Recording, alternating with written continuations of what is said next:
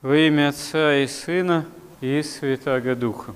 Евангелие есть настоящая, реальная встреча Бога с человеком.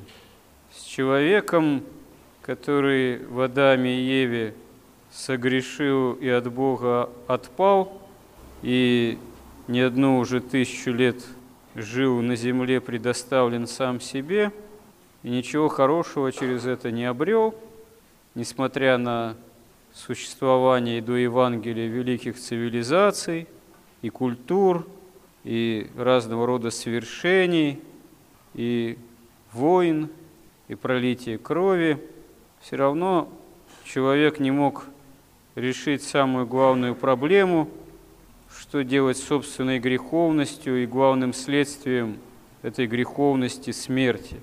Без Бога все это человек человечеству решить не могло и не может – Поэтому Бог, когда это становится возможным для Него, а возможным это становится, когда само человечество являет человека, от которого Бог может воспринять человеческое существо, Преснодеву Марию, Богородицу, тогда Бог становится человеком, Бога человеком, и спасение начинает осуществляться – Кульминацией этого является крестная жертва Спасителя, его воскресение, а встреча происходит человека с Богом, и Бога с человеком первоначально, конечно, через Пресвятую Деву, но во время евангельской истории земной жизни Спасителя эта встреча происходит в учениках его, в апостолах.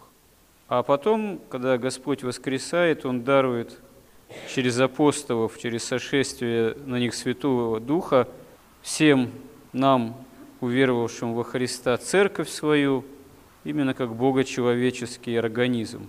Как говорят святые отцы, боговоплощение, оно не заканчивается вознесением Господа или сошествием Святого Духа, оно продолжается. Богочеловеческая история обретает уже такой общий характер, именно потому что церковь имеет богочеловеческий характер, богочеловеческую природу. Боговоплощение продолжается, в этом смысле продолжается евангельская история. Но сами события евангельской истории, они, можно сказать, как некий такой образец на все времена. И этот образец, он не только в высоком достоинстве учеников Христа, но и в их немощах, и в их человеческом, порой немощном, потому что ученики, они должны еще учиться – и они не сразу готовы воспринять всю полноту откровений, благодати, и даже когда Господь возводит на гору фавор Петра, Иакова и Иоанна, и лицо его, и одежда, и весь он преображается светом нетварной энергии, славы Божией, силы Божией, является Моисей и Илья, ученики оказываются отягчены сном, а когда они лицезреют опять Господа, беседующего с пророком Ильей и Моисеем, пророками, Петр говорит, давай, Господи, сделаем три палатки, три кущи для Тебя, Моисея и Ильи. Хорошо нам здесь быть. Такая у него в тот момент человеческая реакция. Он ощущает благодать Божию, явление полноты благодати, как безусловное для себя благо.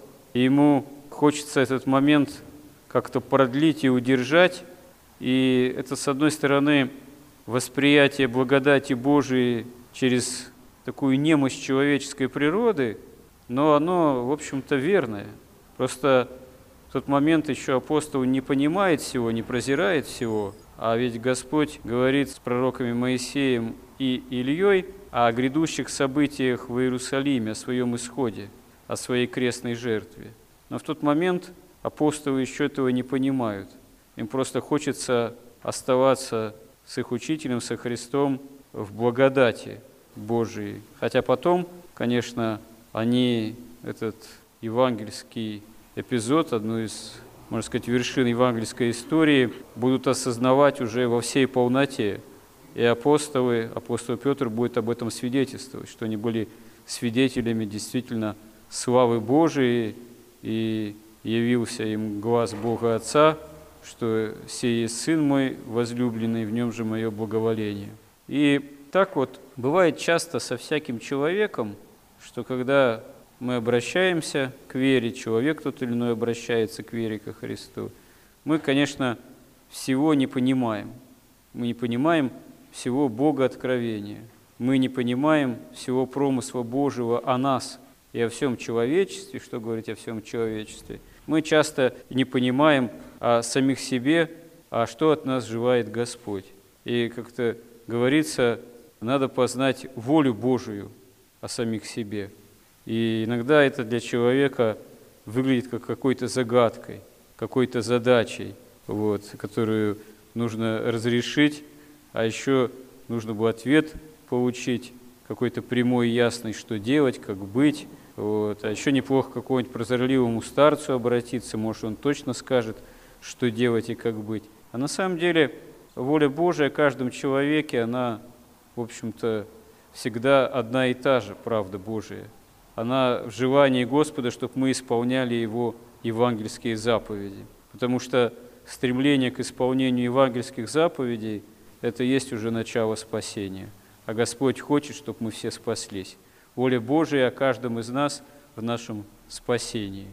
И, собственно говоря, какая бы стезя не выбиралась человеком, там, служение то или иное, семейная жизнь, там, монашество, если к этому вообще действительно человек призван, потому что это особый путь. Можно на любом поприще или стремиться исполнять евангельские заповеди, или бегать их исполнение, а стремиться к собственному самоугождению.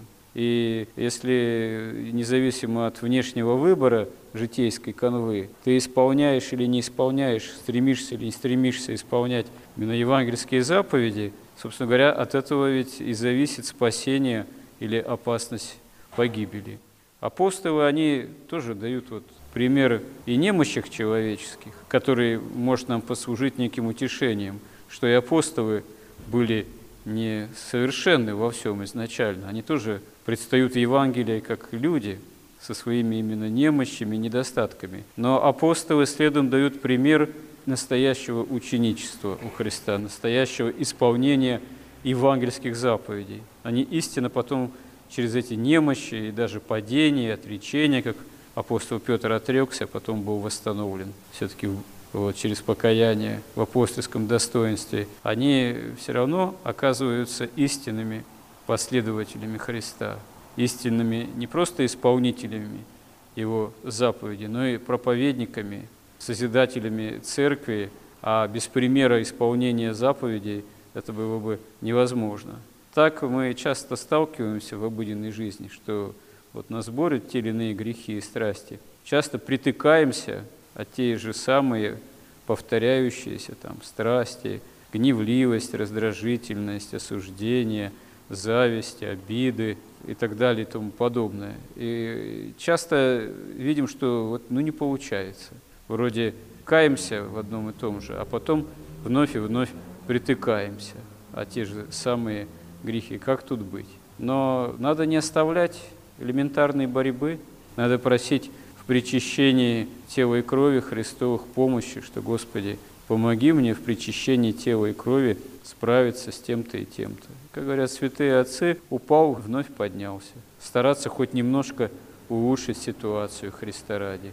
Постараться с Божьей помощью хоть как-то в себе что-то изменить в пользу ближнего ради Христа. И тогда, если мы этот, пусть небольшой труд в обыденности нашей жизни будем предпринимать, мы будем осознавать, что хорошо нам действительно со Христом быть.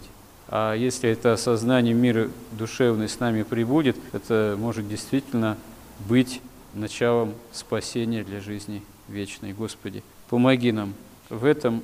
Аминь.